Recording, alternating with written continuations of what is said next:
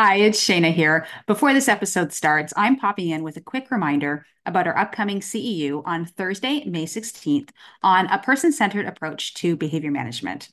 School taught us a lot about ABA. However, the thing with ABA is that it's a science and it's constantly evolving. So, a lot of what we learned back then doesn't always apply now. Today, we want to use a person centered approach to behavior management. Um, but what does that look like, and how can our learners still make progress in this kind of approach? So, join us live on Thursday, May 16th at 12 p.m. Eastern Time as Shira discusses how to use a person centered approach to behavior management with your learners. This CEU is presented by our very own Shira Karpel. You can earn one learning CEU for ACE, QABA, or IBAO. Join us live at this event or to watch the recording asynchronously, go to howtoaba.com forward slash CEU. See you then. Hi, I'm Shira Karpel. And I'm Shayna Gaunt, and we're board certified behavior analysts. At How to ABA, we provide practical resources, community, and support to ABA professionals. In each episode of our podcast, we will be having real conversations with real people sharing real stories about ABA. We'll share relevant strategies and actionable tips that will make us all better ABA practitioners. It's the ABA content you need that you're not going to learn in a textbook.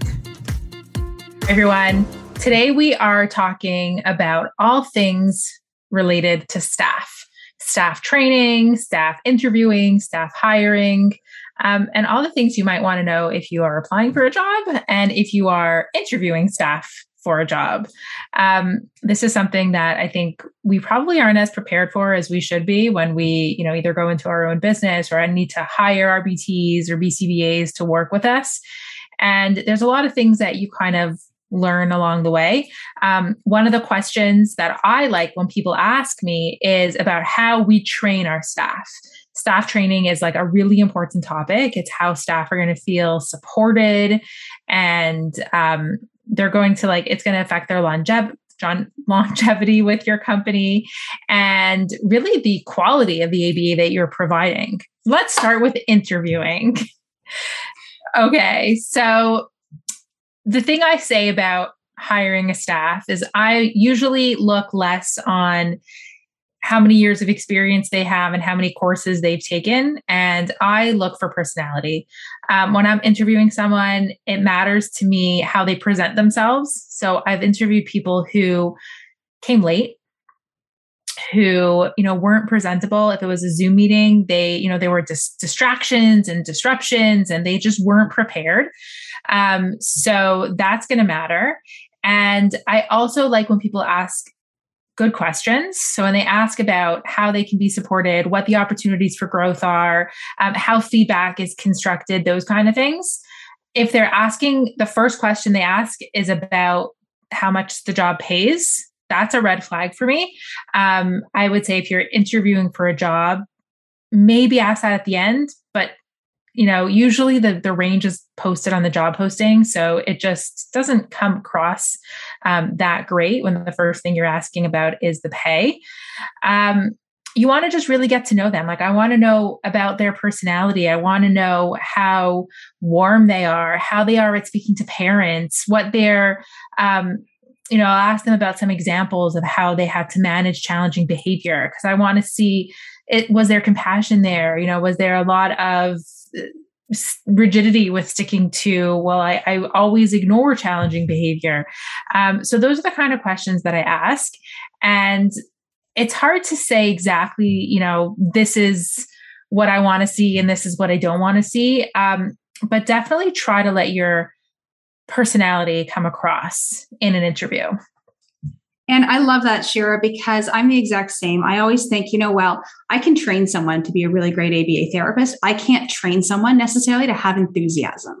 And I look at the population of who I work with. And if I'm working with older students, I want somebody who, you know, may not be talking in a baby voice and this and that, what have you. Yet if I'm talking, if I'm working with a three-year-old and I need to staff for younger students, I'm going to be looking exactly for that. If they can get down on their hands and knees and they can play. So really looking at where you're staffing who who is this person for? Um, and you know what role are they going to play? So if they're working with younger kids if it's possible it's not always possible obviously on a video call but if it's possible if you're in person to actually get down and have them play. And i've done this before and people look at me is she crazy? Um, but i will. I'll grab you know a student obviously with parent permission um, but i'll grab a student who's very you know easygoing i'm not going to give them a tough student or anything but i'm going to give them a student who's pretty easygoing and say hey look I'm going to play with the student for a couple minutes. So I'm going to model myself. Here's here's what I'm going to do. Okay, now you jump in and you play. And it's really interesting because I've had resumes. I've had people with resumes that are so long, um, yet they, they can't even get down to the kids level. So it's you know oh hi uh, really i have to play with the student? Um, yeah that's what you're being hired for. I want to see you do it actually. Um, so and then you see other people who have no experience whatsoever and are just super fun. They jump in before they're even invited to jump in and they're playing and they're engaging the student etc um, and that's really what i want to see. So if i can actually start with the play before even any other questions I'll do that. And, you know, sometimes I'll start with a play and within five or 10 minutes, I'm like, thank you. And I walk them out the door and that's it. That's it. They don't even get any other questions. They get nothing because five minutes in, I, I I'm not going to waste my time. Like that's it. And I know that sounds so harsh. Isn't that harsh? I just no. My, my staff know that sometimes someone will come out of an interview after five minutes and they're like, okay, it didn't go well. I know, like I'll know within the first few minutes, um, and then it's just like, and I just can't stick it out any longer. oh, like sorry, you know. Um, however, you know, if they play and, and they're enthusiastic, etc., then you know, then we go further. Now, if I'm interviewing for, you know, an older person, if I'm interviewing for someone to work with, you know, an individual who's 20 or 18 or what have you, I don't want somebody who plays. I don't need them to get down on the ground with a three year old. You know, what I'm actually looking for is to see how they relate. And I actually may still have them meet a client if it's possible, because I want to see if he go, you know, if they greet them with, hey, dude, or hey, buddy, how's it going? versus, hi, how are you? My name's Shayna. Like, no, right? So it's really about changing your language and changing your behavior based on the age of that individual. And I'll try and really watch for that. Yeah. Um, and COVID, COVID's been really hard because we've been forced to do virtual interviews. And, you know, as tempting as it is to just kind of keep that going because it's convenient, you know, you don't have to take a whole hour out of your day and no one has to like inconvenience themselves to like drive 20 minutes to meet you. I think it's really important to meet in person. I think it was really hard to have to hire based on virtual interviews. So I really encourage um, both parties. You know, whether you're applying for a job, go see the place that you'd be working, meet them in person. And if you're hiring, make sure that you meet them in person, show them around, have them meet other people that you work with. It's really a big commitment, and meeting in person it really tells you a lot about each other. You also mentioned um, being late. You know, that's uh, to me that's just a huge like. No, don't be late. Like no, um, that's that's a given. Um, other things would be things like appropriate attire. And I've had people say, well, what, what do you wear to an interview? Especially if you're, you're, you know, you're playing and you're supposed to be in an interview and, you know, the job is for someone who you're playing with and you're down on the ground with a three-year-old. Should you be wearing a dress to an interview? Probably not. Um, but one thing I do look for, this sounds really silly, I look for comfortable shoes. You know, if someone's in their interview with heels, okay, you know, maybe it's just in the interview, what have you, they're trying to impress me. I'll let that go.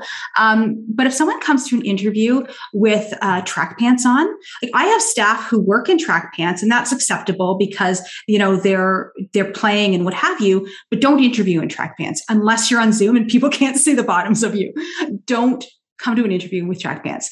The other thing not to come to an interview with is a scooped neckline. And what I mean by the scooped neckline is I've had some people come with looser tops.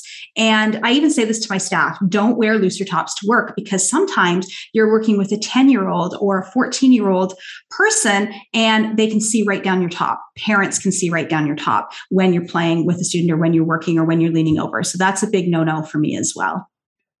I have two great interview stories that I think we can, uh, you know, learn lessons from. When I was first interviewing, um, to be like an IT. Then there was the RBT didn't even exist, and I was interviewing to be an, I, an IT, and I didn't really know much about ABA. Clearly, you'll see from the rest of the story. And I knew I wanted to get into the field, but I didn't really know what I was doing. And I went to one interview, and they asked me a question, and they said, "What's the difference between ABA and IBI?" I don't know if IBI is a term other than in Canada, but IBI is intensive behavioral intervention, and ABA is applied behavioral anal- analysis. At the time, I did not know that. And I came into the interview and they asked me that question, and I was floored. I had no answer.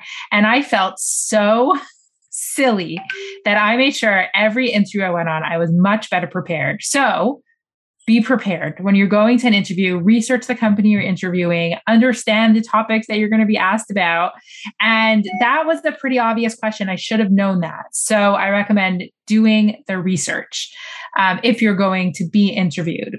If you're an interviewer, um, there was another story that once in you know all my years of interviewing people i hired someone on the spot. She came for an interview and um, I, my gut just said hire her. And i listened and she's still she's still there. She's fantastic. She's proven to be amazing she was shocked that i was offering her a job at her interview and um, I would say listen to your gut. Like usually it's not even something tangible and it's not something that it's about what's on their resume or their certificate that they're coming in with. But when you meet them in person, you usually get a gut feeling. And I've learned to listen to that gut feeling for better or worse.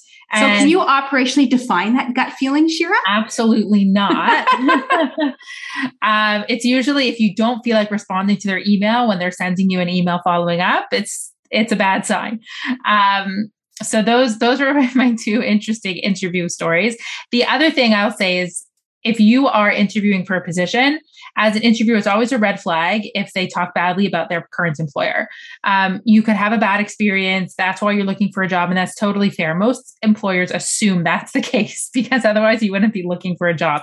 But for the people that have come in, and when I ask them why they're looking for a job, go you know really on a, on a rant about how much you know it's it's been unfair and they're not treated properly. It's always a red flag for me. Um, so that's something to be aware of even if it's tempting to like you know throw your old employer under the bus um, it doesn't look good.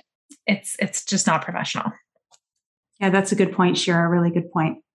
So that's interviewing. Um, that's probably a lot about interviewing probably tmi for a lot of people. Um, but uh, you know then okay so you've interviewed somebody and you want to hire them. What's the next step? It would be onboarding right and staff training the question is where do you start? I mean there's so many administrative things that you can do and i'm i'm not even going to go there because i'm a behavior analyst and i'm going to go with okay well let's how, how do we get them training so that they're you know first day quote unquote in the chair doing aba on the floor playing wherever you are um, can be successful. So so what does that look like um, well, I mean, the very first thing we need to think about is BST, right? Um, BST is behavioral skills training, um, which is really about whenever you're doing anything, making sure that you're showing, giving an explanation, and then modeling for them, and then having them jump in and try it and then giving feedback. Now, this BST model can not just, you know, doesn't have to happen in one session. So what I mean by that is typically I'll have somebody,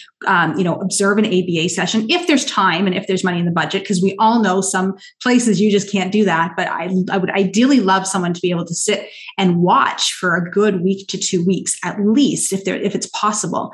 Um, and what they would do is, you know, the very first couple days they would literally just watch, and you know, we would give some explanations, we would give some instruction, etc. But there's no, hey, do you want to jump in? No, nothing like that. It would be just watching. Here's some explanation, what have you, and then slowly it might be like, well, here's my clipboard. You take some data and see if we're on the same same page here. Okay, great. Now you know, now that you're watching me, I've given you some explanations and I'm modeling it. Now, after, you know, three, four days, what have you jump in, you try it now. Okay, great. Let me give you some feedback. Oh, wait, let me jump back in. Now you try again and going back that way. So the BST model doesn't have to have to happen all in one hour. It's, you know, over a week or over two weeks. And that's typically how a quote unquote hands on staff training would go. Yeah. Now, in addition to that, anyone coming in to any organization is, you know, leaving one culture, coming into another culture. And there's so many things that you want all the staff to really hear at the same time. You want them all to be on board about whether it's in, you know, our approach to man- managing challenging behavior, to how we record data, to how we communicate with parents, right? Like these are all important topics that you're not going to want to repeat every you know three weeks when you have a new staff coming in.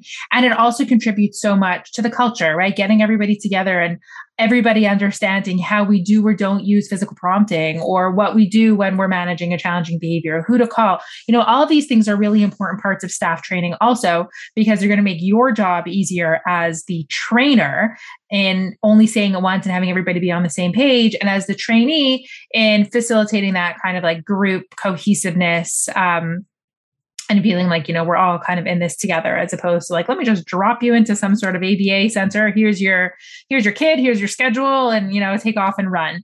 So having some sort of you know cohesive training curriculum is really important. And whether you do it where you know once or twice a year you all get together and you know spend one or two days going through an entire professional development or there are some places that you know make sure that you know once a week we have uh, solid two to three hour team meeting that includes some training and some client reviews. Um, there's many different ways to do it, depends on what your clientele is and what your structure is like. Um, but with either of those formats, really incorporating some solid training, giving them the foundations of why we're doing what we're doing. They don't have to understand every, you know, all the bits and pieces of what it means to be a BCBA, but they should have some background on what reinforcement is, what um, why you know we use token systems or token boards or what punishment is and why we do or don't use it.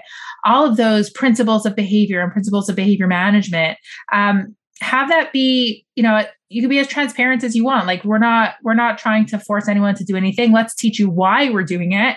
They'll be more on board and there'll be just better follow through and better quality of ABA that we're providing.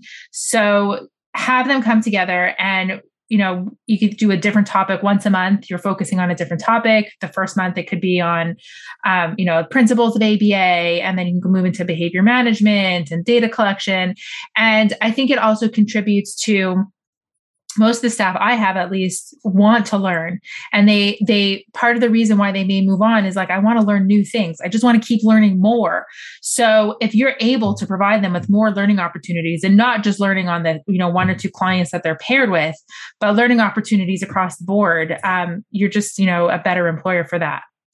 One of the very first agencies I ever worked at did exactly that shira. They shut down for an entire week while they did staff training and they ran on a on a school schedule. So you know september until july basically was their calendar year and they went they did go through part of the summer. And then they shut down for the last couple of weeks of august and they had a full staff training and they often made new hires for september. So a lot of the new hires were there. I was one of the new hires so i'd never worked at the organization before. So i came in and it was really cool because i actually got the full you know week staff training. Um, and then there was other members. Everybody was expected to be there. And then you had members of the organization who had been there you know five to ten years and they were there as well participating. Some of them were presenting. Um, but some of them were just you know as we did group work some of them were just you know in our groups to facilitate that learning so we all didn't look like deer in headlights right? Going ah what um, you know and that was really great and what we got at that was you know the principles of behavior and this was long before i'm going to date myself here, but long before any of us were RBTs. So we didn't know that, you know, so just in terms of, you know, what is, you know, reinforcement from a technical standpoint and, you know, punishment and definitions, et cetera, et cetera. And, um, we we learned all this and it's funny because i was an aba therapist in a home setting for two to three years before i joined this organization and i was like oh that's why I'm doing what I'm doing, right? And the guy finally got the theory behind it.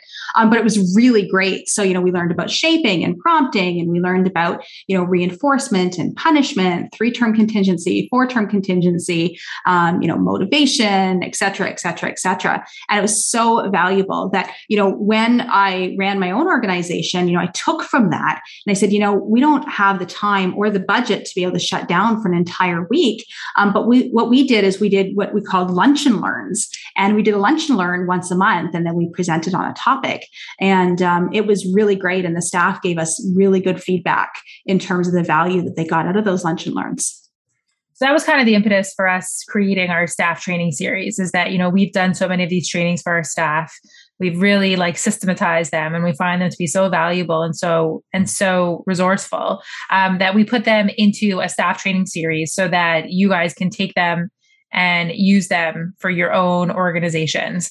Um, we currently have 10 on the site and they range from principles of learning, motivation reinforcement, shaping, measurement, teaching techniques. All those are, you know, different modules within the staff training series. And the nice thing is that they're all editable. So you can edit all the PowerPoint slides. There's pre-test and post-test so that in Word documents you can edit those and individualize them for your organization and give them to your staff before the training and after the training and give them that feedback of how much they've actually learned in the training. Um, there are just some like, you know, helpful resources and notes and things like that for the presenter. Um, it really kind of takes the, the work out of the prep so that you can just do the training. You don't have to worry about, you know, preparing the slides, the materials and anything like that. Um, so if you have an, an agency, an organization, or you do any kind of training, I highly recommend that you check out the staff training series um, and purchase it, use it, edit it, totally individualize it for your company. Um, and stay tuned for 11 to 20. Thanks for joining today's conversation. Wherever you get your podcast, please go and subscribe, rate, and review so others can find out about us too. For more from How to ABA, including free resources and ABA materials, visit our blog at howtoaba.com. And make sure that you're following us on social media for more practical tips and updates.